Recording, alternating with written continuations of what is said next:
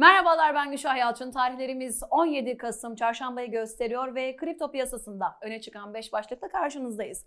İlk haberimiz Bank of America yaptıkları anket sonucuna göre küresel fon yöneticilerinin dörtte birinin Bitcoin fiyatının 12 ayda 75 bin doları aşmasını beklediklerini açıkladı.